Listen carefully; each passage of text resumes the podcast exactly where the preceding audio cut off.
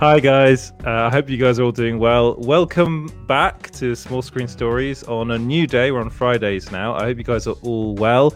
Uh, before we get going, if you could give us a like and subscribe if you're watching, that'd be wonderful. Uh, you can follow us everywhere on social media at Small Screen Co. And you can also follow me, if you so wish, at EJ Lauder on Twitter. And we've got so much to talk to you guys tonight about. So, one of the big things we've got is Disney. We're going to be talking a bit about Disney and what's going on inside of Disney.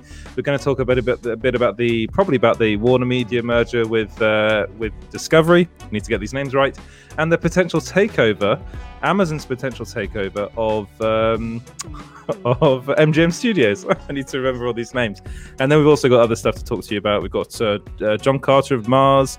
Uh, Omar news as well. So there's a lot of stuff to go over tonight. And I hope you guys are all doing really, really well. I can see that we've got some people in the chat already.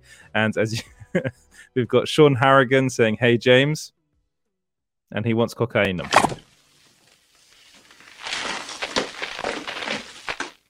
Cocainum. Cocainum. And uh, we've got uh, a, a Roberta Bobby Anderson. Hello to you, Roberta or Bobby. I'll call you. Uh, and she says, uh, Hi, James. Did I do it right? I think you did. I think you did. I think you commented right. So, hello. Welcome to the channel. Hey, Bobby. Yep. She commented and she made her own YouTube account just to watch us. Brilliant. have her in the back. it's really, really nice of you. We've also got Reese in the chat and Jonathan. Sorry, first off, Jonathan Barr. Let's do Jonathan Barr first. Sorry, that's my fault. Uh, saying, Hi, everyone. Hello, Jonathan. I hope you're doing well. Uh, we also then have Reese. So, hello there. Is he going to get a hello there? I might have to. Hello there. Mm. I thought I'd, I thought I'd have longer than that. We've got Kazakhs saying cocainum. Everyone wants cocainum. Uh, every... Пошли. Все вместе. Какие ваши доказательства?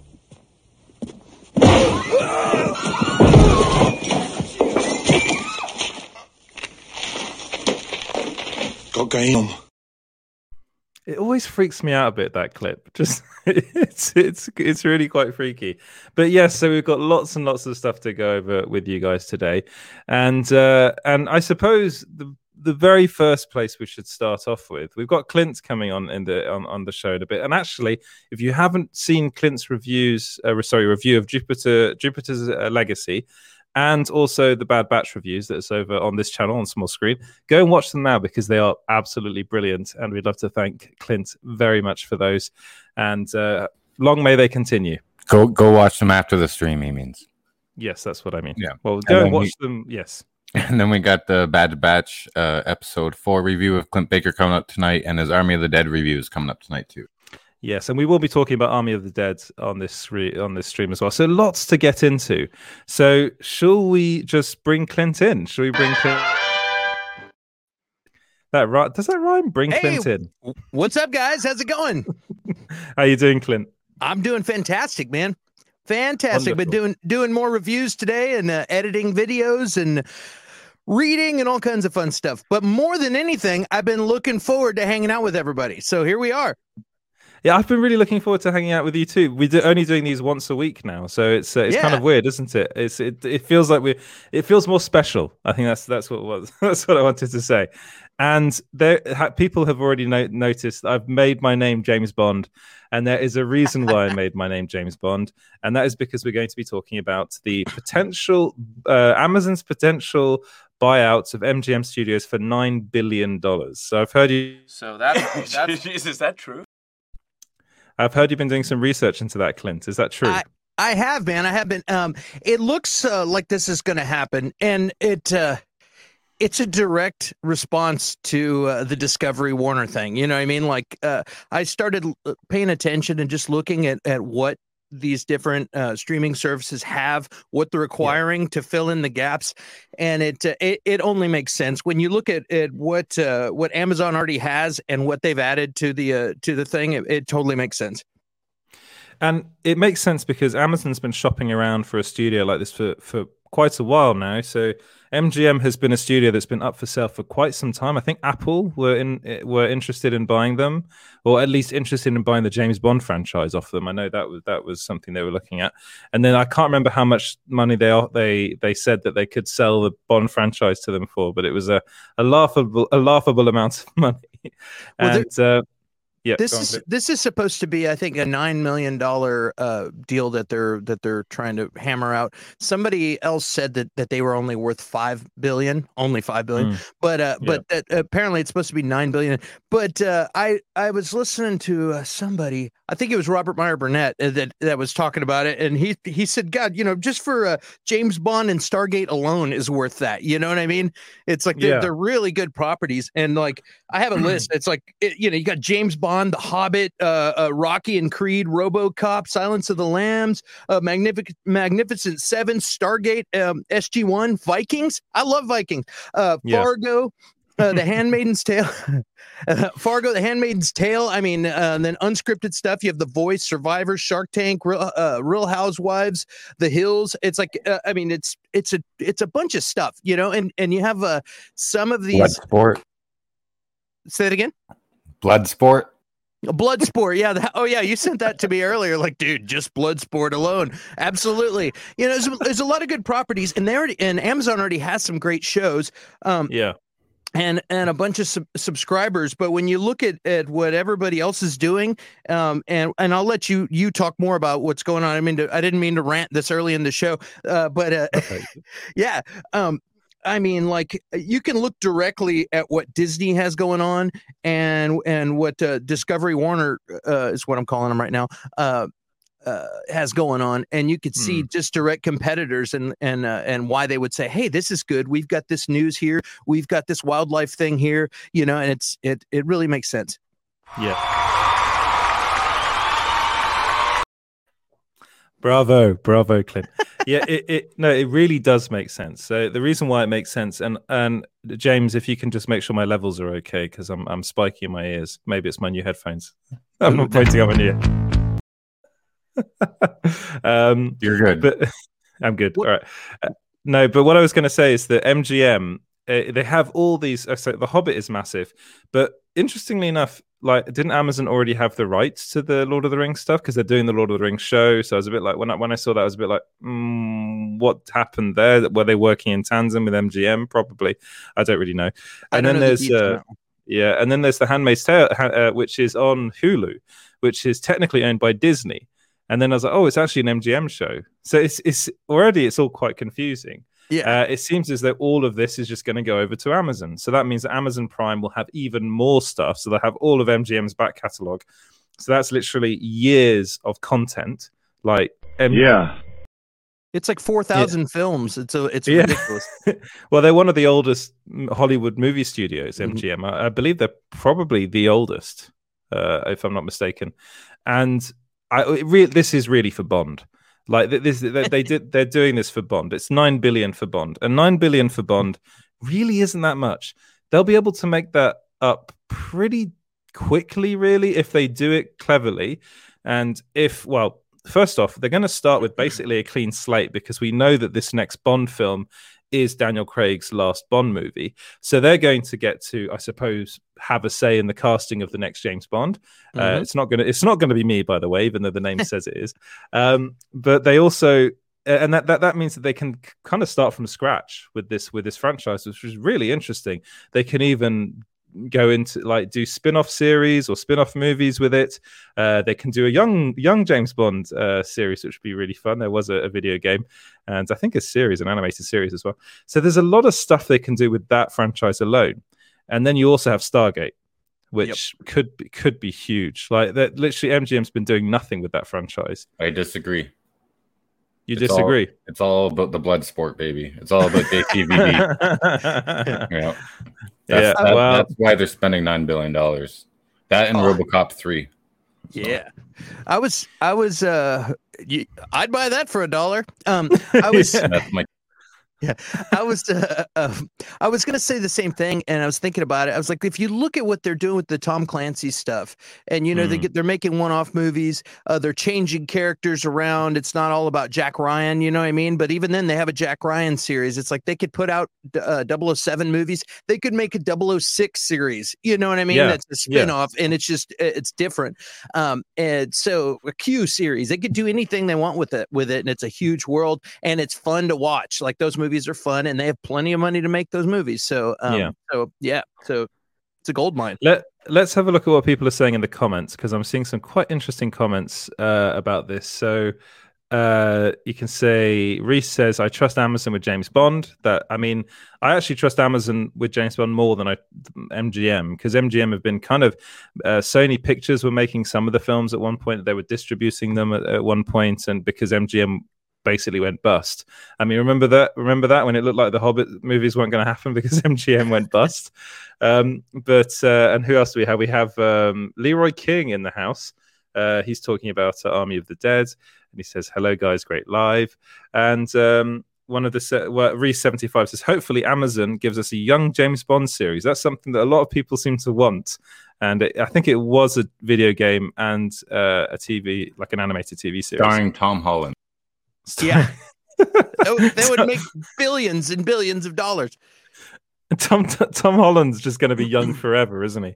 Uh, he's he's never going to grow old it would be uh what what's that other show that's like a that's like the the the kings what is it that's like the young the, the kingsman or, Kingsman, there it is. Yeah, yeah it'd be Kingsman, it would be yeah. like that. The the Kingsman people would get get yeah. a migraine headache and a nosebleed and just pass out if they started doing young uh, young 007. uh, Leroy Kong says, "I say Edward as the next James Bond." That's very kind, but that won't happen. unfortunately. Uh, Sean Harrigan says Bond spin offs need to happen. Yeah, they do. I think they do. I think that's a really good idea. And then Reese75 says they could do a Bloodsport version of Creed.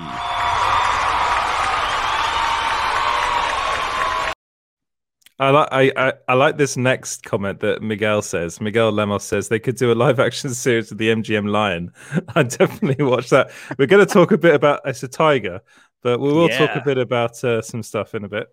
Are they um they're gonna show how he's tied down behind the the board cut out of the MGM? You ever see ever see that picture? No. Oh no. He's tight. It's oh look it up. It's horrible. He's like chained up. That's terrible.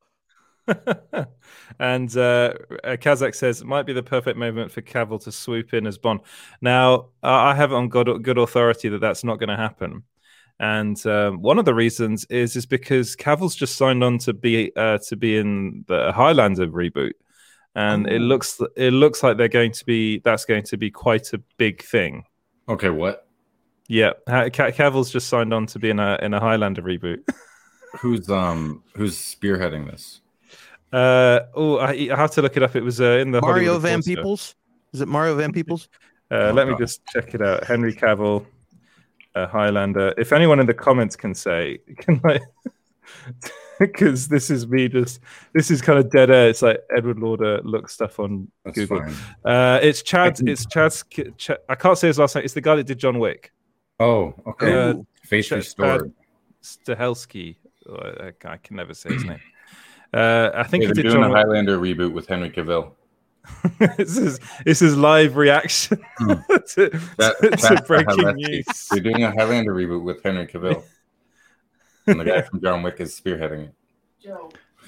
Yes. Yes. Yes. Let's hope we get some Duncan MacLeod uh, cameos in that for sure. Yeah, I, I think it's very good casting to be honest. If they're going to have Henry yeah. Cavill in, in, in the leads, that's the very good thing. I can't remember the name of the original actor that played that was in the original. Um, um you're talking about. Um, I'm not talking about Sean Connery. Yeah, he was kind of in Lambert, that, and then. Yeah Christopher he, Lambert, yeah, he was in that and then not much else. he was in Mortal Kombat. Yeah. Poor guy. He was in um He's awesome. Tales too. Yeah, he, he was really good in Highlander. Like that was a really that was such a good movie. It's such an underrated film. We but need, yeah, they um, do it.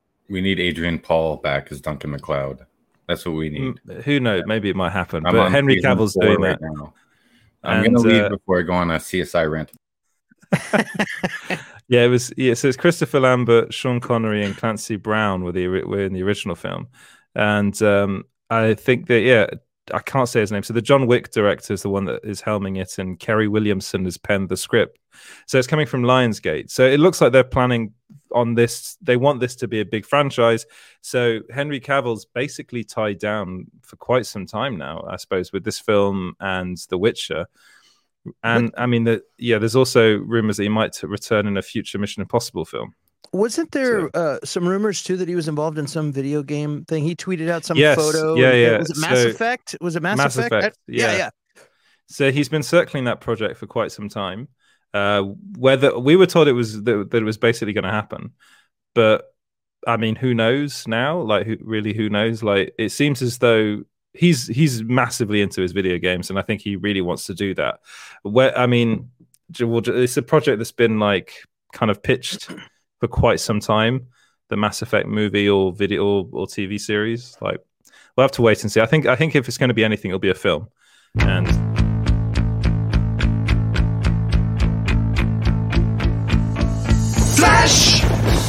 Ah! Savior of the universe!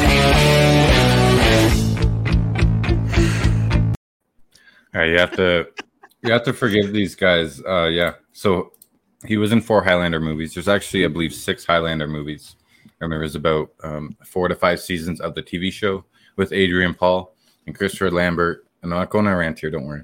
Christopher Lambert uh, was in the first episode of Highlander series, and that actually takes place in half in France and half in in the States, but it's actually Canada because it's co-production. Is he gone now? he, did, he stops you, himself. Did you say there were six movies? I didn't know there were six. There was about six, yeah. There's but there four, can only be, then there can be there only, can only one. one. Yeah.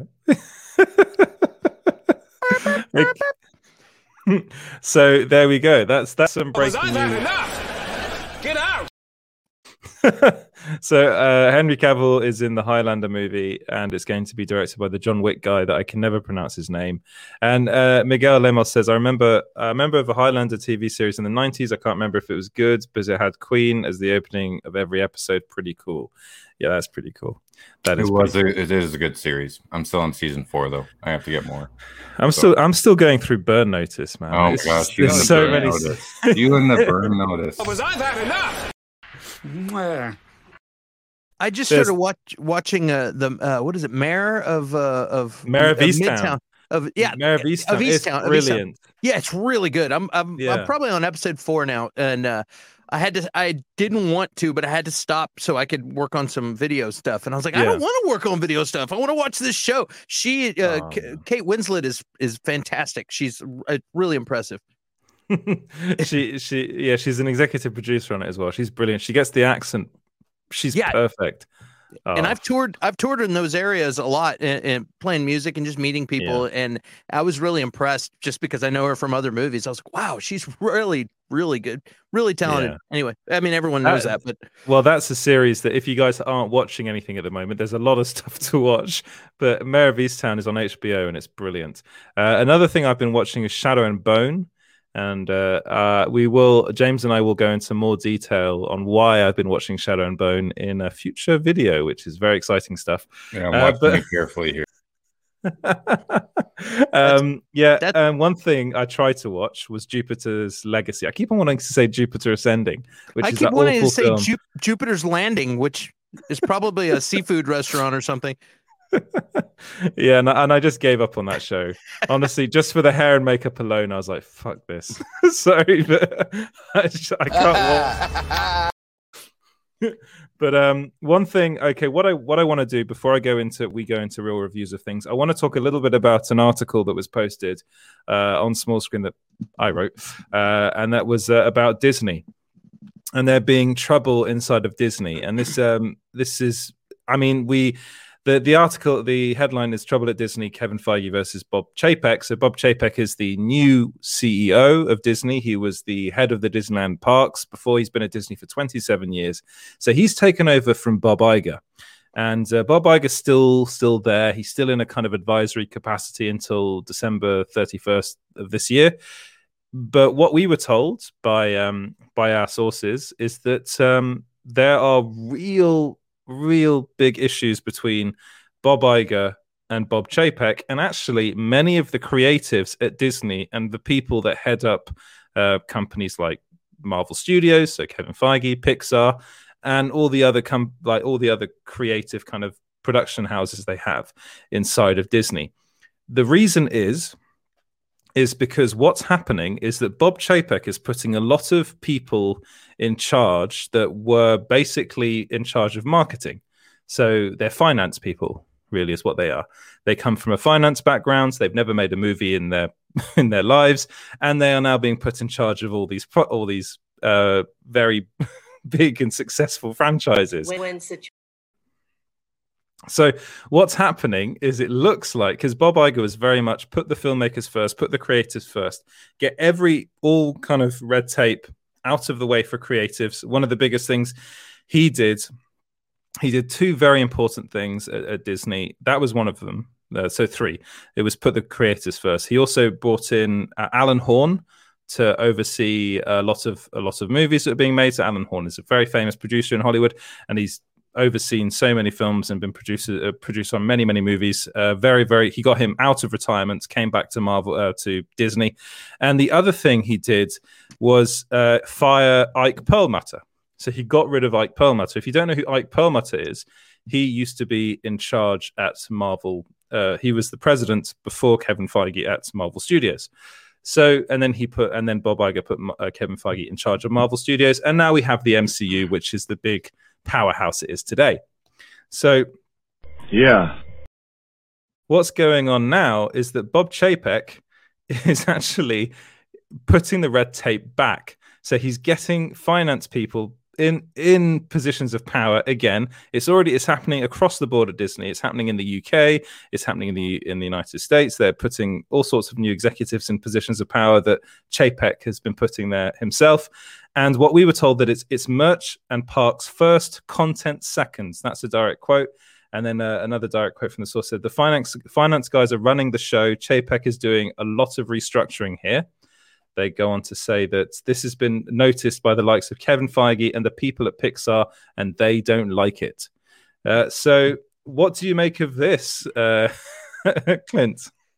Uh, it gives me a nosebleed. I'm serious. I'm like, uh, it hurts my brain to to think of uh, this guy coming in here. Uh, You've got you've got Kevin Feige's been uh, leading the charge and bringing wins for 13 years, and now you have a change in leadership, and the old guy, the old guy brought in Alan Horn because Alan Horn knew how to make movies and he trusted him and as a as a creative movie making guy and put him in there uh, to oversee stuff. They got rid of Ike, Ike Perlmutter because because he was a uh, it was an unnecessary layer between between Feige and uh, Bob Iger, and Yeah. they got rid of that because it's red tape. The red tape causes problems. One guy that's worried about his bonus between art and and uh, and the the end result is going to make extra decisions that don't need to be there. It's a period. And so so just to know that that you have uh, Bob Chapek now is starting to put all these people that are marketing people uh, in place, and it's and it's it's giving problems to uh, to Kevin Feige and to Pixar and all these people is super irritating to me. Being from my background with Columbia Records and and what I've done as far as a music creator and dealing with pe- people like, hmm, I don't know as if this is going to be a hit. Blah blah blah. I mean, you're a bean counter. You know what I mean? You're who, who are you? Like, uh, what have you written? Like, oh, well, I'm a marketing guy. Like, yeah, you're a marketing guy. Go market something. You know, Yeah. and and that's what's going on now. Now they're putting because he's from the the the parks department that's that's trying to figure out how to sell roller coaster rides and how to sell Hmm. T-shirts at the parks. This guy now is in charge, and they're bean counters, marketing people do not worry about good content. It's it's like the old uh, the old saying: if we build it, they will come. If you create good art and you have the money to market it, you can sell a lot of art. You know, Yeah. and and some people might not call certain certain uh, dumb movies art. You know, like like uh, uh, you know, you might not call a Fast and the Furious movie art, but to somebody that's art. They put their heart and soul into it and wrote it. You know, and and so uh, it it really irritates me. And it's something I thought about earlier when I knew you were going to talk about this. I wrote it down because I just had the thought. I was in the shower and I said, "Man, you know, creative creatives make likable." art or content is what I Mm. wrote down. Content is a Mm. very sterile. Uh, uh, Yeah, it is. somebody yeah. who's written written a movie or written a song you call it content it's kind of almost rude but i'm just generalizing so creatives make likable content marketing people trick people into buying anything that's Yeah. what marketing people do so you, Yeah. Of people that don't care about what the movie's about or who's in it or how good it is. They're more wondering what the movie poster is going to look like. What should we call this? Uh, BVS? Hmm, I don't know if I like that. Uh, it's it's it's all about it's all about how we can trick people into going into the theater, and then we'll deal with whether it was good or bad later. You know what I mean? And and that's Yeah. the that's what you don't need. And Bob Iger was all about making quality. And I used to joke about that. I have friends that that uh, th- that I joke with, and I go, dude. J- What's the problem? Just just make a good song, make quality, and you're going to be Yeah. succeed. What's the problem? And it, but but that's real, man. Create create quality, and then people will buy it because Yeah. and and I and I heard somebody talking about it.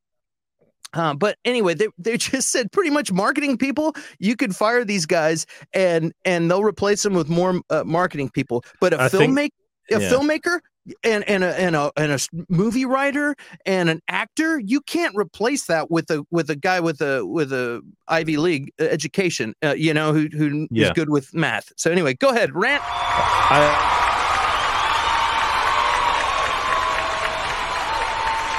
I want to ask you a bunch of questions. And I want to have them answered immediately. uh, what I will say is, I think I know who you were talking about. I think that was Robert Meyer Burnett that that, that said that about the uh, Ivy League people coming in. It was it Uh, was yeah. him. I listen to him a lot. I, I'm yeah, a big he- fan of his. was- He's great. Yeah, that that that was a, a- an, an epic rant from both you and him. uh, so well done. And uh, Prince Zodiac says, "What the the merch comes uh, from the content, as does the themes of the park rides. Idiots, can Iger change his mind?" Well, unfortunately, no. Iger's going to be gone after December. Uh, he's retiring, and he's given he's given over control to Bob Chapek. Now, the thing is, is that Bob Chapek's been there for 27 years, and actually, what I've been told is that everyone kind of really likes the guy. And the reason he's doing this is because this is how he runs business, and it's how he's been doing it for many, many years. And it was probably a mistake to put him in charge. Uh, and Jonathan saying, "Can Feige get around Chapek?" Uh, that's an interesting question. You would have thought that the, the president of Pixar Studios, who I'm forgetting his name now, could have gone round Chapek and said, "No, you're not releasing our movies on Disney Plus. Like, we want these films to come. You wait. We want these films to come out in cinemas." And actually, I was told that um, that the people at Pixar were incredibly pissed off about that, about the fact that their films were released on Disney Plus and you didn't have to pay for them. You just had to go and go on there and watch them. Like they're going to do the same with Luca as well. Uh, they did it with Soul. So yeah, people are not happy at Disney. Uh, there's a lot of there are a lot of there's a lot of friction going on and uh, it's like it's a shame because it's been a company like bob Iger has uh, the reason Disney is where they are today is because of Bob Iger. Bob, Bob Iger was the one that oversaw the uh, acquisition of Lucasfilm, of Pixar, uh, of like literally of, of, anything of Marvel, of, of anything that is now uh, worth any sort of money. It's down to Bob Iger, and Bob Iger was the one with the vision to say what we need to do now is to make sure we make the best movies and TV shows that I mean, you know, I know Clint, you don't like that word, but the best content. No, and you yeah. are completely right. Uh, the the best content that we can possibly make, and they are now for me the our audiences. Yes, exactly. Yes, Yeah. And, Uh, and, and I flashed that comment. It wasn't to get you, hey, read it. I just flashed No. the comment because I was he, yeah, but it's an interesting question.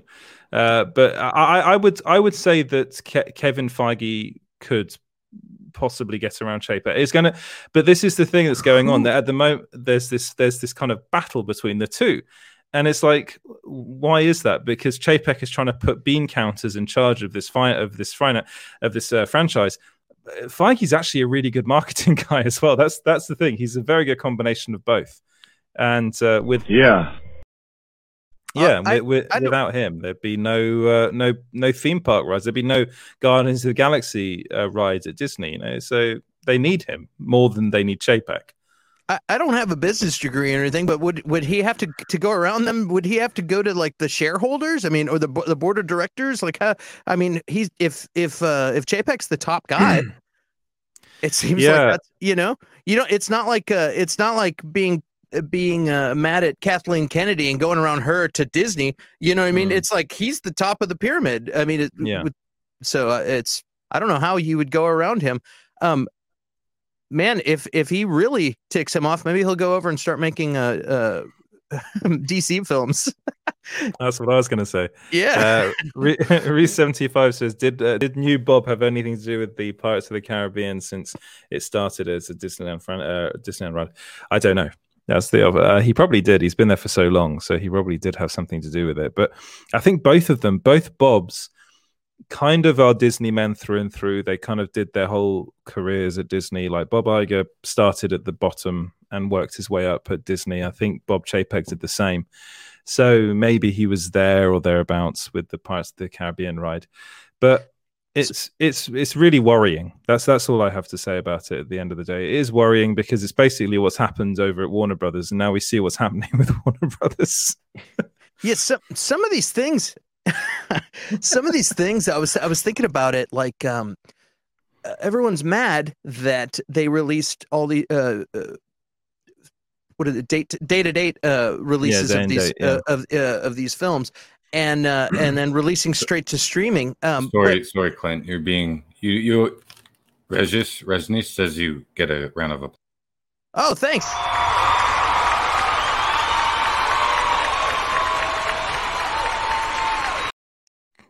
Hey, thanks, man.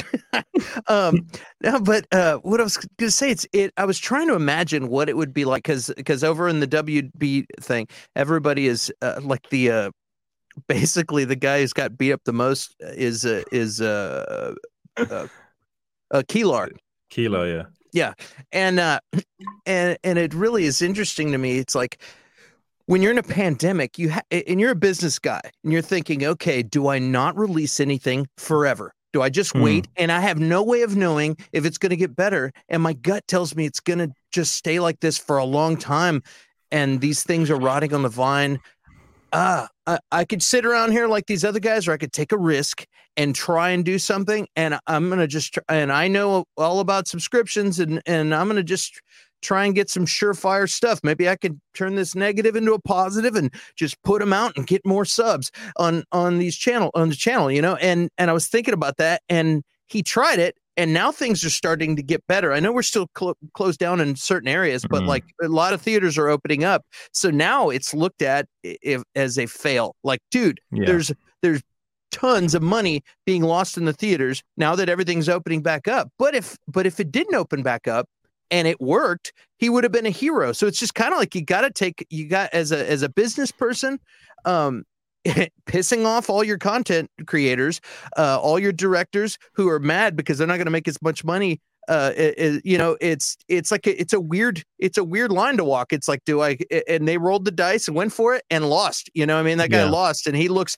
and you know now that there's a they got new new people coming in um they got to blame it on somebody so they're going to pick that it's just what the media and everybody else does so they're going to blame it on him and and push him out the door with his with his golden parachute but it's interesting too even with the with the with the pixar stuff it's like man we got to just we're just- we're fighting this streaming war uh, we've got we've got some good stuff going on, but there's a little gap between this and this. We'll just put some uh, Pixar stuff out there, uh, Yeah. betw- you know, between Mandalorian and WandaVision, and and and maybe get some more subscribers. So I don't I don't know. Call it, Sanchez, or you'll get a knuckle supper. It's it's just it's easy for us to say, you know, what you would do. One thing I know is just just don't compromise the the the, the art, and and we'll have some good stuff. How you put it out, you're gonna you're gonna piss off somebody, I guess. Yeah. but I, I suppose the thing is, it's, it's more the fact that it, it makes. I mean, imagine if you're at Pixar and they, they do that to your movie. It makes it makes them feel lesser. It Of makes course. people at Pixar feel like they don't matter to Disney, which like it really made it look that way. But the thing is that lots of people watch Soul. Like Soul, as far as Disney Plus is concerned, the release of Soul was a massive success. Like it was it was huge on Disney Plus, and now Disney Plus is over 100 million subscribers. Like Netflix is just over 200, and Netflix has been going on for many many more years than Disney. So it's it, like in that in that sense, like that they are making uh strategic moves that really they they make sense strategically but then you've got to be very careful with how you treat your content creators that your filmmakers your tv you know the, the people that make this this this content for you that i know i'm saying this word a lot um Yeah. but the, the, you know the, this this art uh for you uh if you piss them off and they go away you know which could happen. You know, I mean, Pixar's yeah. people leave Pixar quite a lot, you know, uh, for obvious reasons, and um, uh, well, over the years, uh, uh, it, you know, it, it's it's a dangerous road to to to, to go down. And I think Bob Chapek is is starting life at Disney very dangerously. Now, this is a transition. So transitional periods are always difficult, and this stuff, like this going on now, uh, we won't really see uh, the ramifications of that this year, or probably not even next year.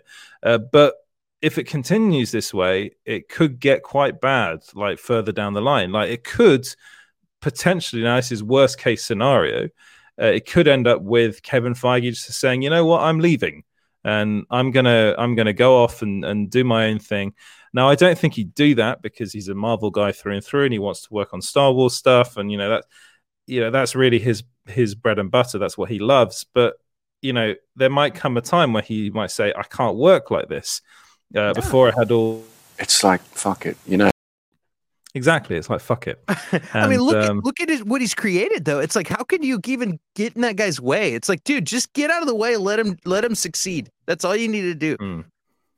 It's like telling Michael Jordan how to play basketball. You know, oh, we got a new coach. We're gonna, you know, or LeBron James or anybody. It's like, hey, this is what you do. Like, dude, do you even play basketball? It's yeah. You know, I guess I always plays basketball, but I mean, I always wondered about that. Like one of the big things I wondered about was when I used to say, well, who the hell is coaching Roger Federer how to play tennis?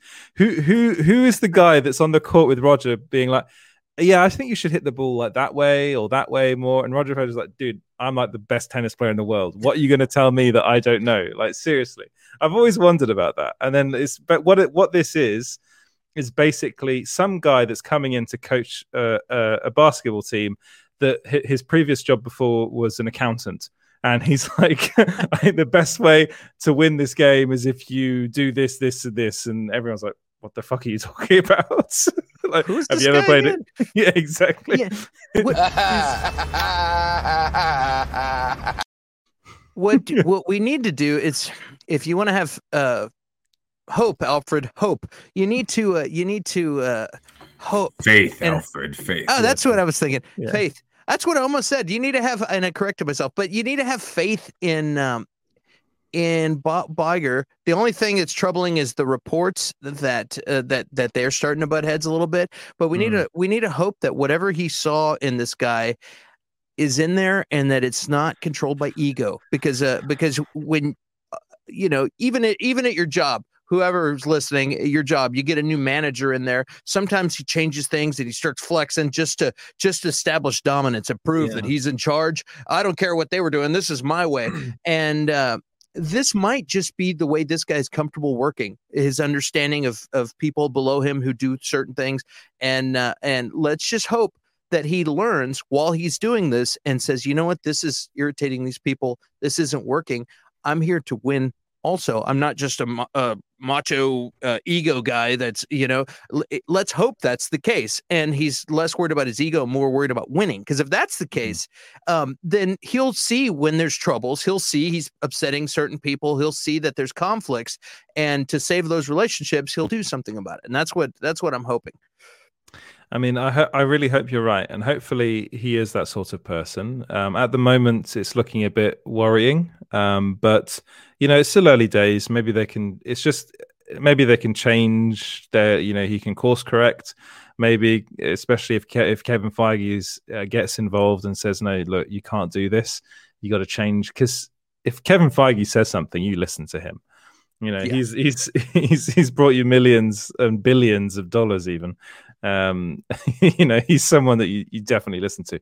Should we should we go into the comments, James? So if you want to bring up some comments, uh, Miguel Lemos says for this for this executives, uh, you're only as good as your last movie. If Feige has two or three stinkers in a row, he's out. Uh, I came in because I disagree. Mm. I disagree. Well, if it's two or three, no. that's quite a lot.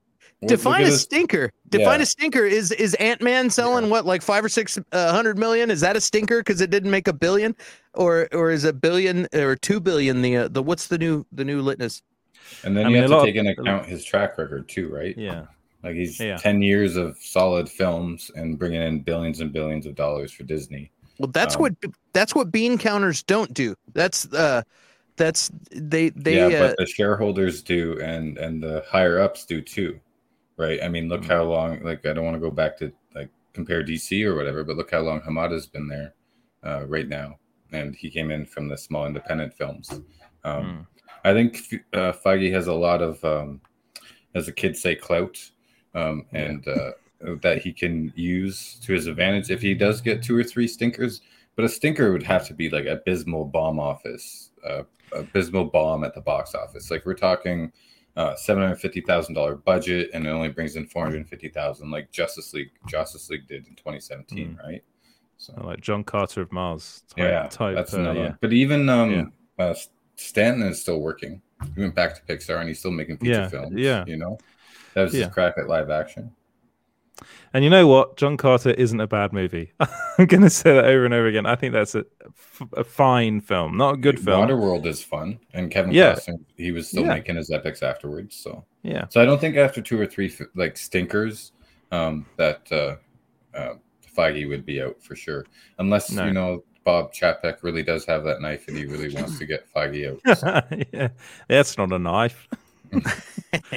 uh, If- I if- mean, I th- yeah, I think I think if you're right. cash light, if you're cash light like uh like Warner Brothers uh has been, that that's when you start making irrational decisions like that. But uh, Disney uh, isn't cash light. Uh, Yeah. Yeah, well, uh, not at the moment, anyway. Let's- and they won't be for a couple of years. Uh, Kazakh says most likely just a power move, but the machine won't change much. It works too well. Yes, it- Cocaine. Hey, you cut you cut your own clip, James. uh, bring up another comment, James. Let's see who else is in the chat um, saying good stuff. Uh, Raj Raj says creative uh, creativity is not universal. You can get better at it, but it's not something you can learn. The suits need to leave these filmmakers alone and do what they need to do. Preach. I think you're completely right, and um, hopefully it's what they're going to do. within reason, though, I could tell you Hmm. within reason because you have to put de- deadlines you have to put budgets on on people even even Yeah. george lucas on the first on the original star wars went over budget a, a little i think like 10 million dollars you know uh a little and bit. and and he yeah and he and they pretty much had to tell him hey if you don't have this done by tomorrow it's over the drop in the picture you know what i mean it's Yeah, like yeah. yeah, creatives are are will will tweak and dial and work more and change things and re-edit and d- forever. Like as and if you just give them an open open uh, pocketbook and let them do it, they'll do it forever. So you do need to put time uh, restrictions and money restrictions, but do it within reason. Do maybe Yeah. bluff bluff a little bit and say that's all you're getting, and then let them have a little more, and then that's it. You know, what I mean, you got to do a little bit of a just like a parent playing with their their kids. You know, with the psychology. uh, anyway. No, I think you're right, and I think Feige actually does that with his filmmakers. So because he's constantly bringing in quite young uh, filmmakers from an independent background, and there's obviously, you know, they, they obviously have to work within a very tight kind of remit. They have a budget that they have to stick to. They have a plan. They have to kind of adhere to the Marvel formula. And um, Kevin Feige is very much, uh, he's probably one of the most invested producers in Hollywood. Uh, so he's very much overseeing everything and making sure that they do stay within those lines. But then they still are able, these filmmakers are still able to put their own spin on things like, you know, look at Thor Ragnarok and look at Guardians of the Galaxy and Guardians of the Galaxy Volume 2. You can clearly see that the Guardians films are James Gunn movies and Thor Ragnarok is is a Taika Waititi film. You know, I so meant- there is that. But I meant- to go, sorry to go off what you said, Clint, and you, Edward. That works. that works in that mold when like Feige and and company have that vision, that clear Mm. follow through plan of where they want to take the Marvel Cinematic Universe.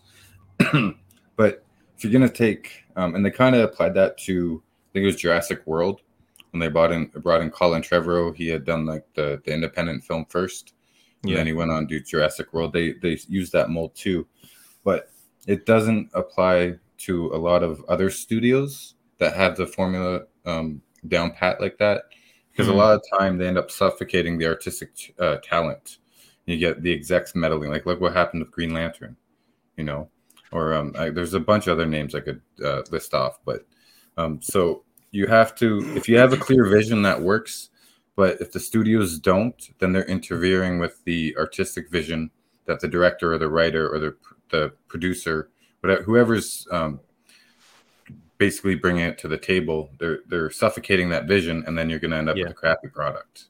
So I, I do agree, like in the certain points when they have it fine tuned and their vision is clear, then yeah, that works fine. Like you can do that with uh, Taika Waititi and Thor Ragnarok. You know, like that's brilliant. Or James Gunn, let him reign free, but he's got to play in the sandbox. Here's the rules. But it doesn't work when you're just either a starting a franchise, um, b continuing one that didn't have a cl- clear vision. I mean, look at RoboCop two and three. Look how that turned out too, right? Or as you know, so yeah, I'm gonna go so I can play that clip. Uh, I was gonna, I was gonna, I meant to send you. Hey, RoboCop. I meant to. I was actually gonna send you the, uh, you guys, this uh, clip that I saw. It's a, it was a podcast. Kevin Smith, uh, his, his pot, Fat Man uh, podcast that he does. Um, and they interviewed Malcolm Spellman, and it was. re- Did Mm. any of you guys watch that? It was really interesting. no, I didn't watch that. No. he he kind of goes behind the behind the curtain. You get to see you get to see a little bit of Oz, and he describes going in. And this guy he cusses a lot. It seems like Yeah. he's pretty laid back dude, uh, and he's really cool. He talks all about all about the uh, the uh, uh, Falcon Winter Soldier show and stuff. But he talks about going into Marvel.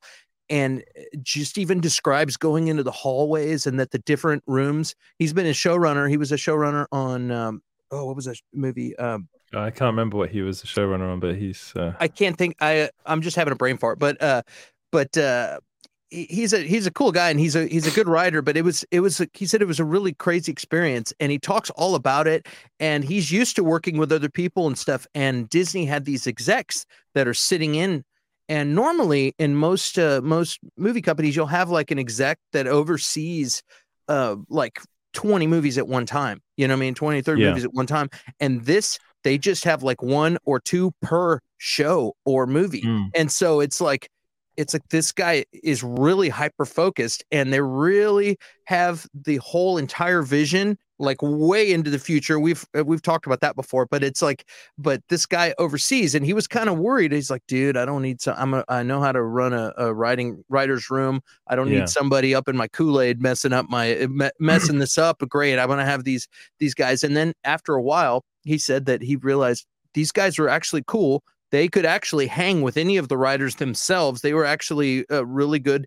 Uh, yes, they're execs, but they are are creative also, and they would if if uh, they had something to say, they would they wouldn't pitch it like in a demanding you know boss kind of way. It, it just worked Yeah. really fluid, and they worked really well together. And it was almost like he had these execs on the team, the writers team with him, and it didn't feel like he was getting intruded on by by management. You know what I mean? And uh, no. it's re- it's really interesting. I'll send you the link uh, uh, so you can watch the interview whenever you get some downtime. But it, it was really interesting as somebody who always wondered, and there's so much mystery behind Disney and how they, I mean, behind uh, Marvel and how they work. Um, uh, it was it was pretty cool to hear.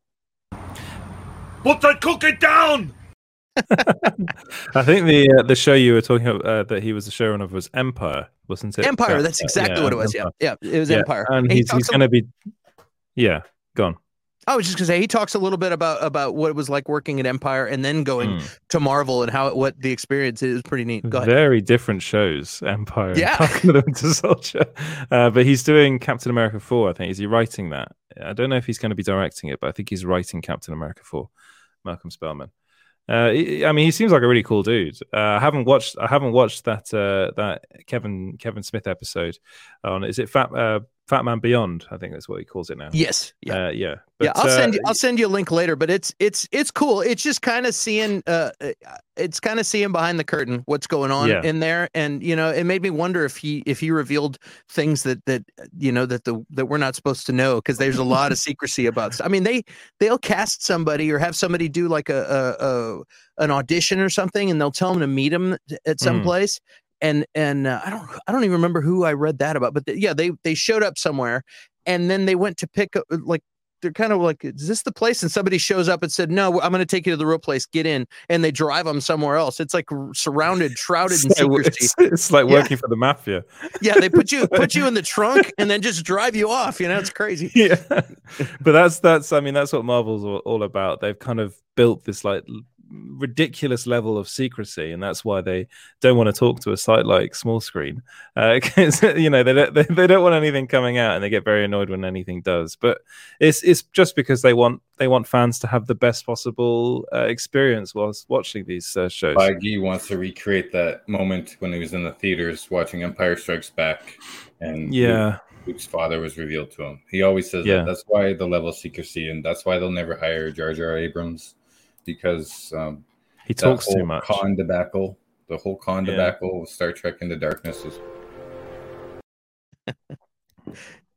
he loves cutting himself off. Yeah, he he pulls up and he's like, "Hey, get in the trunk with with uh with Bob Chapek, and we're going to the real location." He's got that knife. yeah, Fe- Feige's had it. He put Chapek in the trunk. oh dear no but uh i mean ultimately hopefully there'll be a course correction after this because um there was my article i think there was also an article in one of the other trades about this as well. Uh and there, you know th- this this is something that's been talked about quite a lot now. And um that, it will it- people will know uh, inside of disney what's going on and they'll know that it needs to change. It needs to go back to the way i mean any any transition is going to be difficult but uh, I- if Chapek does anything, he's got to realize that he can't really do it this way. It won't work this way because the movies and the TV shows they're not like they're not theme parks really. Even though uh, even though Martin Scorsese says that they are, uh, that you know that they aren't. They, they are movies. They are they are. It is a form of art. And uh, you have to let the artists breathe. You have to let the filmmakers do their thing and uh, you can't put a bloody accountant in charge of that. You just can't. It won't work. so good luck to him, but it won't. I'm sure. I'm Uh, sure somebody's put uh, put the the trade magazine on his desk. If he doesn't read the trades, which would be sad if he doesn't, he at least uh, glaze over the trades. But I'm sure Smithers, he's like, uh, Smithers, what is this? You know, and Smithers, well, Yeah. Mister, well, Mister Chapek, blah blah blah. Your employees aren't happy. It says on paragraph three, and so yeah, Should, should everyone's we? fired. should, should- should we start talking about the big movie that was released today? Oh wait, here we go. Sorry, uh, Bobby says, "Why not release the movies to theaters? Even though we've already seen them on TV, I'd go and see them." Hmm. Hmm. May I mean, which movie? Yeah, which which uh the the movies that were released the the Pixar films probably. I think you're the talking. of. Pixar films, probably Yeah. like um, I don't know the ones that didn't get released because of the pandemic. Yeah, I'm pretty. Su- I'm pretty sure they will release the Pixar films in cinemas at some point. I think they will do that. But like nobody, nobody, I would go see in the theater again. Like, I mean, yeah, it's not- absolutely. just because it's been in, not again, but I would go see it in the theater because just because Mm. it, it's been released in some areas that have the restrictions off doesn't mean that um, everyone in the world has gotten to see it. So I think that's probably a good idea. you Yeah, know? And and I don't know. people would go I see it. mean, I don't know if you've seen, but uh, cinemas in France reopened the, uh, two days ago, so Wednesday, Hmm. and they had the biggest crowds like go to the cinemas they've had in years. So people people are going to go to the cinemas in their droves when they can. So, and I, and I, and I think it'll go back. It'll go back pretty quickly. I keep on saying this. I think. Uh, the 2020s are going to be a bit like the 1920s in that sense, where it's just going to be all go, go, go. People are going to be partying as much as they can, seeing as many movies as they can, doing as much as they can outdoors and uh, together. I think there's going to be a lot of that. and, And, then uh, there's me that'll just be sitting here editing videos 24 yeah, 7. yeah, it's going to be us doing this. Uh, And- but yeah, and- that, uh, and Go on. people in regards to that comment, people are. I mean, uh, uh, they already re-release uh, cartoons all the time. Disney and stuff, they do that all the time. They'll just oh, we're gonna have 101 Dalmatians again. You know what I mean? So there's no reason Yeah. they wouldn't do that. That would that would go great. Kids would love that. So I think what we should do now is talk about the big movie release that came out today, and that was Army of the Dead. So you saw that a while ago, didn't you? you saw it in, yes, I uh, saw it a week cinema. ago. I saw it Yes. uh, opening night in the theater. And what I and, and I'm get we're getting this flashing up. These are our Patreons that are flashing up right now. So we've got uh, Roberta Anderson, Dan Zig, 1979, the Sax God, and Sean Harrigan. Uh, Patreons, thank you very much. And uh, if you want to uh, become a Patreon member, you can. Uh, you can find that. Uh, is it patreon.com forward slash small screen co? I believe is the link. Uh, James might might uh, correct me on that one, uh, but uh, if you can, and also if you can like and subscribe, I think thirty people are watching now. I don't know how many likes right. the video's got, uh, but there there you go. There, there's the link on the screen right now, and uh, yeah, and uh, James is really starting to piss me off. I'm joking. um, right. uh, uh, yes, I must be new to my own show. Is that what you're saying? Um, right. Let's talk about Army of the Dead. Did you like it? Yeah. I did like it. Um, it, Okay. All right. Here we go. He likes it. He likes it. He likes everything. I like. Here we go. Clint likes everything, but I'm biased. I don't know if I don't remember if I discussed this with you or not. I don't know if I, if I was on the day. I think we spoke last time. yeah, the we, day. we spoke a bit about it. Yeah. uh, and had I seen it last time, or was or, or no? I was going to see it the night of. you were going to see it. Yeah. Yeah. here's here's what happened that I didn't know was going to happen. All right, I walk in, I go sit down. Movie starts. I'm like, okay, and halfway through the movie, or actually a third of the way to the movie, one of my friends that I grew up with uh, is one of the main people in the movie. is a is an actor in the film, and Really? Yes, and like I had no idea. I mean, I know his parents and his little sister. I used to go. His mom would kiss me on the cheek. I played in a band with his older brother, and we were biology partners in high school. It's like I've known this guy my whole life, and since we are 15. So I I see I look up and I see Raul Castillo, uh, which Oh. yeah, and I'm like, are you? Are you kidding me right now? Yeah, I, I was like, okay, and I go, well, I'm gonna have no idea now if this movie's good or not. Like, I'm just gonna have to watch. It completely took me out of the movie. It was still fun because zombies and guns and and crazy action and dollar bills flying through the air is fun. But um, I was telling James, I have a similar problem when I watch aged uh, Star Wars actors. I can't tell if they're doing a good job or not because I'm so familiar to them that Yeah. it's just like I can't even tell if it's good or not. And then I'm like, can we get back to the other characters because I can tell if they're doing a good job. It, I don't know. It takes me out of the movie. And so I had a great time, and I was really proud of my friend. And uh, yeah, it, it was uh, it was a little bit lengthy. But not, uh, but nothing compared to Justice League, and uh, and so uh, uh, it was good. And there was some dramatic moments with uh, with uh, uh, Dave Bautista and his daughter and stuff that were great, and uh, and a bunch of crazy crazy zombie stuff. Was it rocket science? No. Did they change a little bit of of how zombies work and things like that? Yeah, and I thought that was kind of cool. And zombie Yeah. tigers, yeah, and a zombie horse, yeah, like uh, you know. So anyway, that's that's my my rant. But that that's what happened. My friends in the movie, so I have no idea if it was great or or okay because I had a great time no matter what. Go ahead.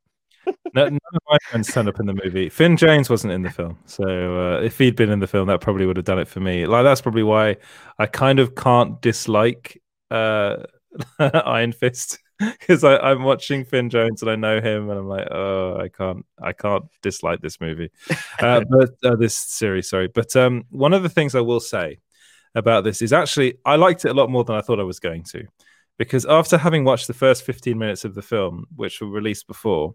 I think I said this on the last stream. I was like, eh, this doesn't look like it's for me.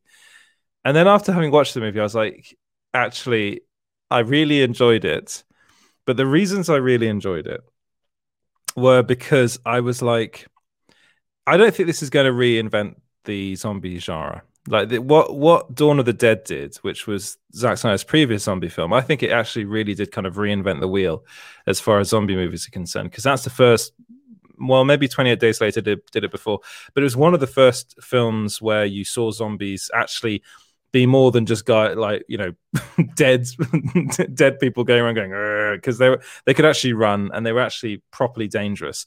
This kind of this film, and I think this is one of the reasons why I liked it, just kind of made it that it pushed that boundary even further by basically making zombies White Walkers. That that's what they are. Like they they, Yeah. they, they obviously looked at Game of Thrones. I never even said, thought "Oh, of that. yeah, so that's cool. We'll we'll do that with our zombies, but just make them scream and like have crazy eyes and have a king. Like he's a zombie king in in, in this uh, in uh, Army of the Dead. That's what he is. He has a queen, and um, I did Yeah, I, this, that, is, that this is a good question, actually. Are we going full spoilers? Because it No, just came out today. No, no, no, no. No. We're not going. For, uh, the, and and uh, the Zombie King thing isn't a, isn't a spoiler. No, it's in the by the trailer. So It's in the trailer. So and and the Zombie Queen is in the trailer as well. So it, it- it's not it's not a spoiler. But what what I what I will we won't go full spoilers.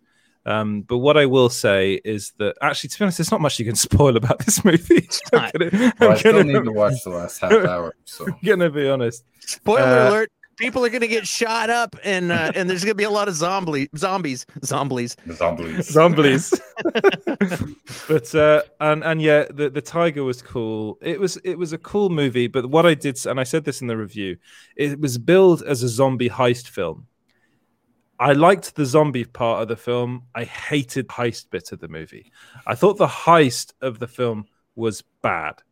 Like literally there's i mean i know we're saying no spoilers but i'll, I'll say this there's no plan they have no plan. Some like shady Japanese guy turns up and goes, "This is a building. There's a helicopter on the top of the building. You're gonna have to get in." It was Scorpion. Mhm. yeah, it was. It was Scorpion. Scorpion. tells you to go into Vegas. You're going into Vegas. yeah. Period. So What do you Uh, what did you guys think about like the first hour? Like I agree with the heist, even setting up the heist and assembling the team. Like I'm a huge Magnificent Seven fan. You know, I don't know if you Yeah. watched like the the original with Yul Brynner and and um and James I haven't watched the original. I've just watched the terrible remake. Oh my god, I couldn't even make it through the remake. But like you haven't watched, you've got to watch the original. No, I haven't watched the original. I need to watch that. But like um, any good heist film, half the fun is, is getting the members together and Yeah. introducing them in a unique way, in an interesting way that's fun for the audience. And they didn't really do that with Army of the Dead. And I was kind of disappointed because when you think heist film, that's like it's like Rick Sanchez, you son of a bitch. You know what I mean? Yeah, yeah. and it's that kind of thing and they didn't do that and that was the Yeah. first hour you know i mean that's why they did that 15 minute opening the way they did it because they're like we'll get some zombie stuff out of the way and then it's slow moving for the next 50 minutes right Yeah. and that's not really a spoiler either but yeah and the italian job like soul mac is saying so oceans Ocean's Eleven. 11 oceans 12 13 so like I, But that, that's the thing. You, you, you, you- you're talking about really good heist movies. There. Like Ocean's Eleven and The Italian Job are two of the best heist movies ever made. the Like the, original the, the, re- the remake, no, the, the original Italian Job and the remake of Ocean's Eleven. The, the original Ocean's Eleven is terrible. mm, I no, have but the watched original that, and Italian job is, is better than the the remake of the Yes, yes. Job. The the Michael Caine version is much better. Yeah, you're only supposed to blow the bloody doors off. That was fun, Oh, that's funny. Um, oh dear. Uh, but yeah, I, I, I, thought the heist bit of the film was very poor. But even though Very I'm comparing them to really good heist films, I mean that's heist film 101, though, right? Like Yeah, they, they yeah, just yeah. walked in, they, they, and I understand they were talking to Tig, Nat- uh, Tig through the fence because she's green screened in and everything. But even like that was kind of cool. But there's it was so rushed. There was no foreshadowing of what the character Mm. was about before. Like in the original Magnificent Seven, you get a glimpse of James Coburn in a gun duel, but he's got a knife. See how fast he is. Uh, you know, Steve McQueen and Yul Brynner meet, and they have to escort this body up to Boot Hill. Uh, you get a taste of the characters before you actually get they introduce them into the the movie. You know what I mean? So you get a little glimpse Yeah. of the background. They didn't really do that. They did that with Dave Batista, which I agree. Someone in the comments said it was his best role. I think his Blade Yeah. Runner 2049 role was That's the, best best one. There was Yeah. a little bit. um It was kind of like it was a little bit too much of his acting. And again, I don't want to go into spoilers here, but there was this uh this relationship reveal, and it was just kind of like, oh, really? That It kind came out I of nowhere. yeah, I mean, they, Yeah. there was some subtlety to it and some foreshadowing. You could tell, like just a tiny bit, but it was just it, it did disservice to the woman's character, it and did. it, Yeah. and it, It was did just like show.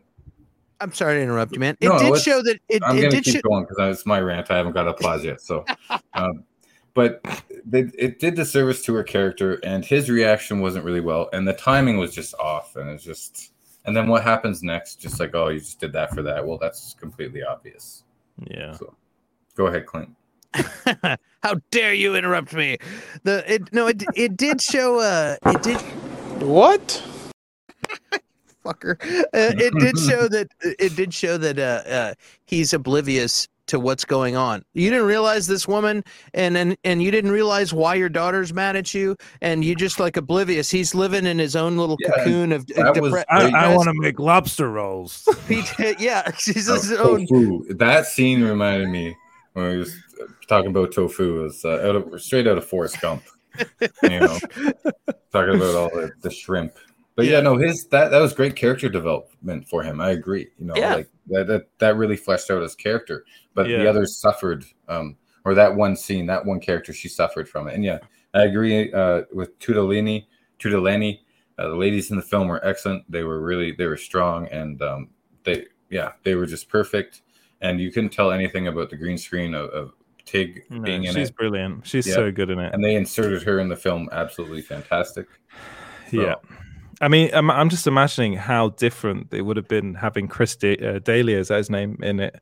Like that would have been so weird seeing him in that role. I don't It even know just who didn't- that guy is. Like, He's some name? he's some two bit comedian that's uh, been What's done name? for sex. Two bits. Chris, uh, Chris, uh, Chris da- D'Elia, D'Elia, I think his Wait, name is. D'Elia. Oh, Yeah. that guy. Yeah, I hope and nobody ever he- calls me a two-bit YouTuber. Right? Clint I'm Bigger, wondering like if he's gonna get two-bit wind of this and like challenge you Two-bit- now, Edward. two-bit channel. Sorry, No, but it's he funny. is. He's he's a two bit comedian. He's he's like he's some guy man. that's turned up in a couple of movies. Comedian life is hard. I mean, the guy's a jerk and a sexist asshole, but Yeah. c- comedian life is hard. Don't don't don't ever call a comedian two bit comedian. So, Oh, I, I I think I touched the nerve there. I'm Yeah. sorry, James. my dad's a stand up comedian. So I'm sorry. no, it's Uh, and You know uh, what Reese says, "I though? loved it." A thousand yeah. comedians out of work and you're trying to be one. Well, Mm, that, that was true. a golden nugget of my childhood. Uh, Reese says, "I laughed at Easy Peasy Japanesey." I didn't. I, I didn't. Uh, I don't know why. I just didn't think. I thought. I thought Tig's reaction was quite funny to it, but that was about Yeah. it. Yeah. And um, one one one of the things I, do, I I said in my review, I gave it actually a quite positive review because I was like, at the end of it, I was like, I was entertained for two hours. That, and I'm going to be honest with you, I was like, the there has there's no real plot. Uh, nothing really happens in, in the film, like really, like it's there's no big twists or anything like that, or there's no real heist, even though it was said it was a heist movie. Um, there's some honestly, the most irritating character to me was the German guy. Like Really? I, I thought he was insanely irritating, like just screaming the whole time, and then being like, "I can't shoot," and then all somehow is like a perfect shot. Like I'm sorry, but that's difficult. That's not. That's Well, not. that- easy. but was- it's a zombie film, a suspension of disbelief, especially. yeah, That's why it's fun. like a That's why it's funny. yeah. He's like, Psh, oh, yeah. I just, I don't know. I just didn't. I didn't really. I didn't really sit well with me. I don't know why, I but I loved. comic relief. Like he did, Yeah. did very well. His character was like fleshed out, and yeah, yeah, it was a cartoon, but it was it was really good. Um, Mm. it- it- I liked him. I, Yeah. So we. I mean, with you, I- Well, that's fine, and that, that everyone can disagree with me. That is absolutely fine. But what, what I what I will say is that I I th- I honestly thought that um, that this was one of um, what's his face, Dave Bautista's best roles. He's a really good actor, just in general. He's a really really good actor, and this you can tell he's not just a meathead. He's Mm. so much more. And he has that physicality as well. And you believe that this guy can go into Las Vegas and kill a bunch of zombies pretty easily and he he does. There's some there is a bit of slow mo in it, and uh, in Zack Snyder films there always will be slow mo, even though he claimed he doesn't like slow mo that much, which is quite weird when he said that. But um, I, I really, promo was cool. yeah, Uh, but I, I really did, I really did like it, and um, and I was just a bit disappointed by the heist aspect of the movie, and um, and I like the White Walker zombies. But you didn't think the first half was like slow at all? It was. It was slow. Yeah. It was because that was the heist part of the film, really. Mm. It- and and I expected it to be a bit quicker pace, like the way Ocean's Eleven is. You know, when they when, when they're They they- they- 11, Yeah. uh, yeah, Seven. And they really did that bit of the film really quickly. Mhm. Like, and you and he was just like, you can have two million dollars, you can have five hundred thousand dollars, you can have twenty grand, and that's like, of course they're gonna know, like. So, so it's getting two million for riding a helicopter. I was just a bit like, all right, yeah, you, you you're a bit weird with the way you you split the money up, but Yeah. never mind. Well, everything seemed to move really fast. Um, even the like they built up the whole safe thing, and then Mm. that just went by like super fast too. Yeah, yeah, I, expected more of like a longer uh, montage about that, and maybe some yeah, inside shots of the tumblers of the safe, like they usually do, like yeah. like Fight Club styles. So or even a cleverer way they could get past zombies rather than don't shine the light in their eyes, which they did. Like, yeah, which they did anyway. Uh, and you know, that, I suppose there is one twist in it that we won't talk about. But uh, honestly, the, the the film the film could have been better, probably should have been better, really. But I did enjoy it. So I, I and I'm I was honest with it. I, after I, I I I did like sit around for quite a while before writing the review, thinking, did I what what did I really think of this film? and uh, and in the end, I thought it was it was fine, and that's what a seven out of ten for me is a fine movie. It's not brilliant, it's not terrible, it's fine. And uh, Sassafras says the movie was trash. Yeah, well, that's Sassafras for you. I gave I gave special uh, honors to uh, Samantha Win, who uh, her character is a badass in that. She's she's a uh, She's the one that's got the the bandana, and she just mm-hmm. goes scorched earth on a bunch of uh, zombies. She's bad, super badass. Yeah, I wanted uh, when that scene happened, Clint. I wanted to know more about her background. Yeah, me too. Because you think she's just some street punk, and then the way that fight scene went, I'm like, maybe I said to her, like she's like, bad. Like she's got some training. I would like yeah. to see a spin-off movie with my friend Raul Castillo and her because they were they were uh, they were teamed up. So uh, I'd mm. like to mm. see. Like, can we get that, Zack? Can, can you make can that I happen? Talk Can I talk a bit about his character? Yeah, talk about it. They literally found him on YouTube, right? Him? The no. character, yeah. The, yeah. yeah. His character. Guzman. That that that yeah. was your friend's. Oh, okay. Right? Yeah, yeah, yeah. Yeah, Guzman. they found him on YouTube. Yeah. That, and all he was doing on YouTube was shooting zombies in the head. yeah. So that's so a was... real low bar to be part of this team. Gonna be honest. You need somebody that's willing to do anything. Yeah. I thought, like, why wouldn't he be arrested? You know? Yeah. Like, he's like... going into the quarantine, past the quarantine zone. So. What did you think I mean, of the editing in that YouTube film, video, James? Yeah. James yeah. Did, you, did, you, did you look at it at all? I was like, they even did the skull graphic. It was like kill shot, kill shot. I'm like, wow, okay. I thought it was quite good. That's uh, I, I thought... Snyder uh, sees YouTube videos. Yeah, yeah. But one one thing I will say is that the, the film looked great. Mm-hmm. Um, uh, the the music wasn't too off putting. Like often with Zack Snyder films, I do find his use of music to be a bit off putting. I thought it was fine here. Uh, the use of zombie at the end is a bit a bit on the nose. I'm going to be honest, like the Cranberries, but I, I, love the I love the song. So. Again, I fell asleep, so I still have half an hour to watch. Ah, okay. I was gonna do it before I edited Clint's Army of the Dead review, but I just got I had a call with a, a secret person, mm. so yes. that we'll announce next week with the other announcement too. Um, what's so up, Cisco? Teasers. Thanks for joining. Yeah, and there is trouble in paradise at Disney. So, what what I think we should do now is uh, is maybe wrap up the show. Yeah, I I wanted to say real quick. Oh, go on, Clint. Sorry. that uh, I was thinking about it, and I said this is a Netflix film. Yes. Yes, yes, it was in theaters, but it was a Netflix film. How much depth do you get in most Netflix films? Like you there's little gems here and there, but if mm. it's an action movie on Netflix, it's just eye candy and entertainment typically. Do you remember, do you remember Bright? Okay, the, uh, okay, I will say again, this film is a lot better than Bright. I'm sorry for David Ayer fans, but this film is in a different league to Bright. I thought Bright was pretty bad. I I enjoyed Army of the Dead. I thought it was yeah. good. I thought the first half was a bit slow, and because I love heist films so much, they could have done yeah. the the uh, um, assembling the team better.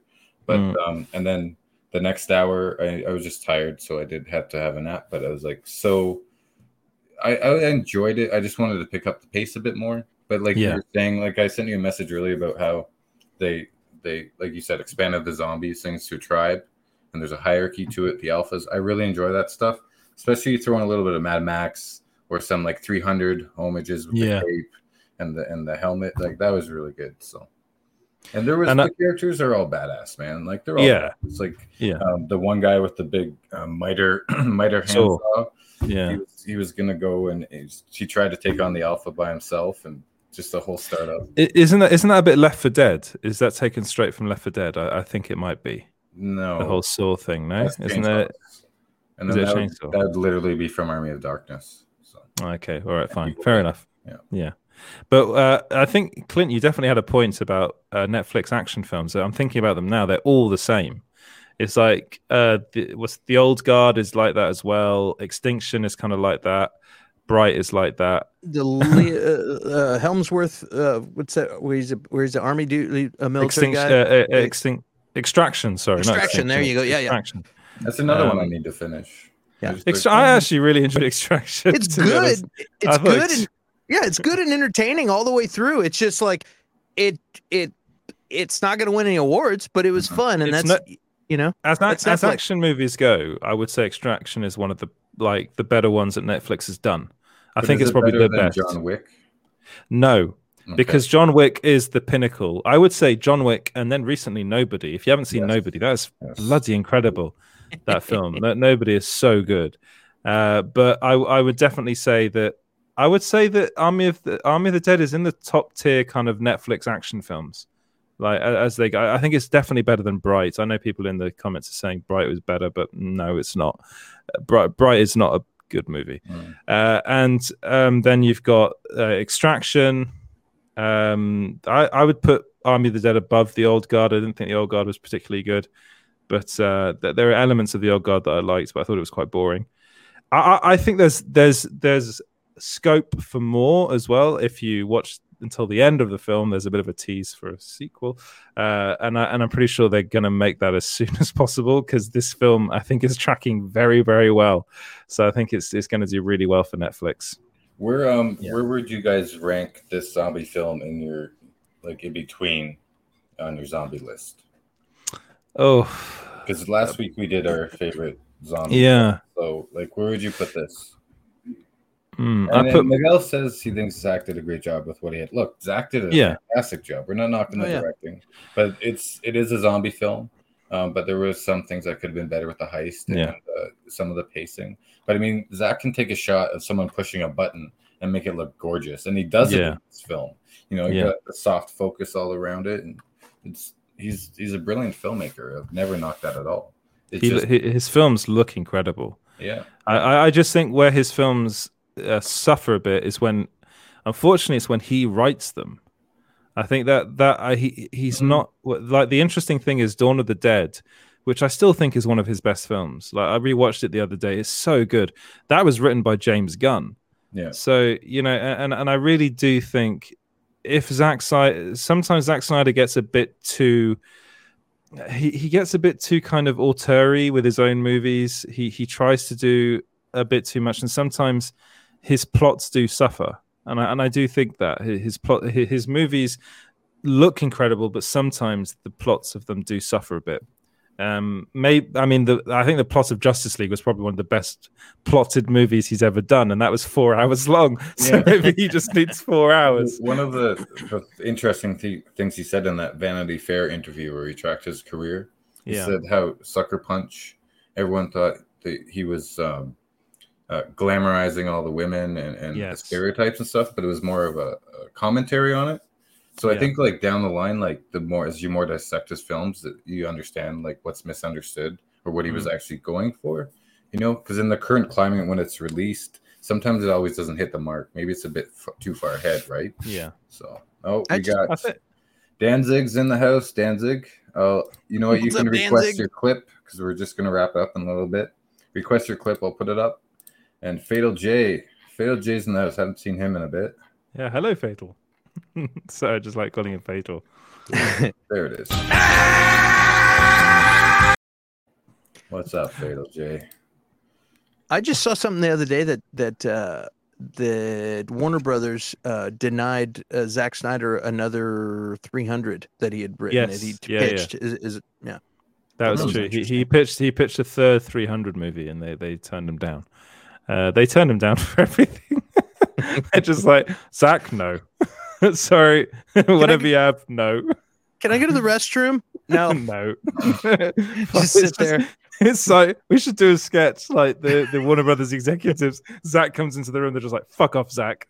He's just Oh. like, "Okay," and he just like leaves like the China-based Atom movie, like the, the pitch on the table, and they're like, "Fuck this shit," and then everyone's like, "Actually, you should have done this." it's Oh, like, wow. Oh man, and and one, of, I mean, Army of Darkness. Sorry, not Army of Darkness. Army of the Dead was something he originally pitched to Warner Brothers years ago, and they just he pitched it in 2007 to Warner Brothers, and they turned it down. And even that, I mean, I'm pretty sure if this had come out in cinemas, this would have been a big hit. Like, I really do think it would have been a big hit. Like, it, it might not have had, it hasn't had the best reviews in the world, uh, but it's doing really well for for for Netflix, like really well. And it, fucking Warner Brothers. there you go. How yeah. likely do you think that Zaslav? Sorry, Clint, you go first. I was just gonna say years ago, it would absolutely like the zombie craze has kind of kind of died down until now. But it's like it like if you'd have if you'd have done that a handful of years ago, it would have been huge. Yeah, I think that was so. all. Yeah, Zaslav, what, what now? so how you say his name? Zaslav. Zaslav. There you go, Clint. My bad.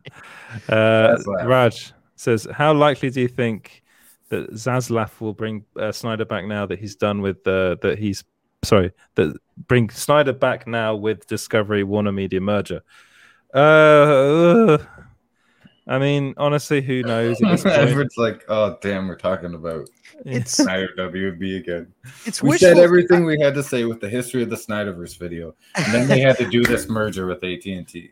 I think it's. yeah. I really think it's wishful thinking. It's going to take a long time for all of the uh, all of everybody to settle in their place and everything. And I think by then, uh, it won't matter. You know, I mean, like mm, Zack will be off doing other things. He and this guy's supposed to be uh, patching up relationships. This is their probably their press, their their spit, their media spin to repair uh, uh, Warner Brothers' reputation of pissing off all the all the creators. Is that David Zaslav is is a creator friendly and he's going to fix everything with all of the creators. This this is a this isn't I'm pretty sure this is a, a, manufactured thing. It doesn't mean it's not true, but the reason you're hearing about it is because they want to fix the reputation of Warner mm-hmm. Brothers. So yeah. uh, w- whether whether he's going to play golf with Zack Snyder or not, that remains to be seen. But you know, a lot of these people are like, screw it. There's a bunch of other movie people in town. We don't need to mess with that. And uh, uh, pretty but much the, everything I see with Zack. But you think that story is being fed is by the Discovery people, right? Like if it I, is it's being fed by the Discovery people to help Absolutely. the WB, not WB themselves doing it. Yeah. No, WB is not is is is not a thing anymore. It's yeah. it's owned by Discovery. Well, they're like we, I mean, but like yeah. people of the old regime, they're just so, either if they are doing it, they're just like latching onto that bandwagon of oh yeah, this is a good it, idea exactly. I I bought this company and now I need to make this company that has a crappy reputation look good. How do I do this? Well, first thing I want to do is let everybody know that I'm not Bob Chapek. I'm here to have uh, uh, easy, good relationships with with my creators. So if you're working yeah. with me, we're gonna have a good time. You can ask any of my uh, of, of my reality TV guys. I uh, I make it easy for them if they come up with ideas. I I fund stuff. I make it easy. That's that's how you make your company look good. And that's what they're doing with this right now. So yeah, yeah. The, the, the, the, latest kind of rumor. This comes from the New York Post, I think it is, which apparently is trash. Uh, anyway, uh, the, the, apparently they're looking at ex TikTok uh, CEO Kevin Mayer yeah, to head up the streaming service. So whatever this streaming service is going to be, this um, new Warner Media slash Discovery merger, we're going to have another bloody streaming service. so well, it's going to be another one they need to find an Alan Horn that can supervise everything and be and be good. You know, good for the creators and good for everything. And and uh, this, I mean, this guy Kevin Mayer was at Disney before, so he he actually uh, helped launch. I think he was in charge of Disney Plus, and then he ended up leaving to go to to go to TikTok, and then Trump got all angry with TikTok, so then he left after three months. so oh, yeah, wow. TikTok Max.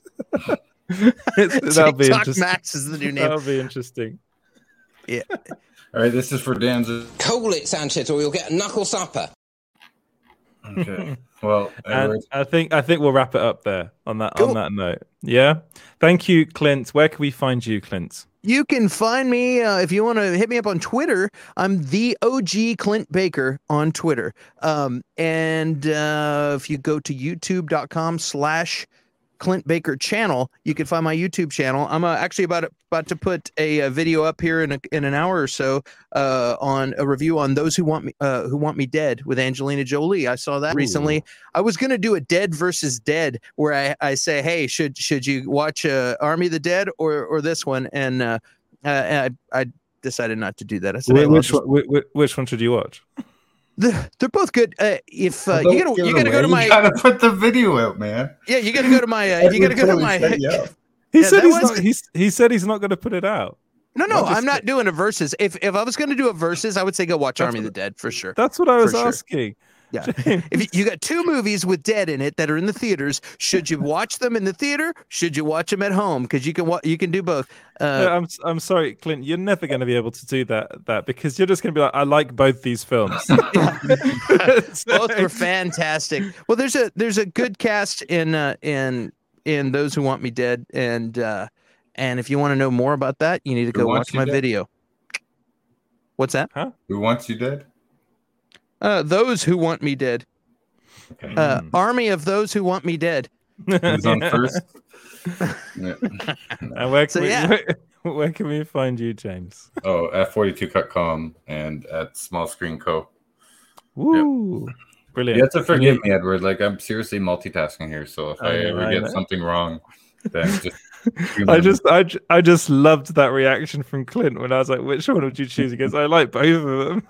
That's just like that is such a Clint answer. It's Yeah. like I'm gonna start doing these like versus videos, and then at the end of them, I'm just gonna be like, "They're both great. Go see them both." So what's the point?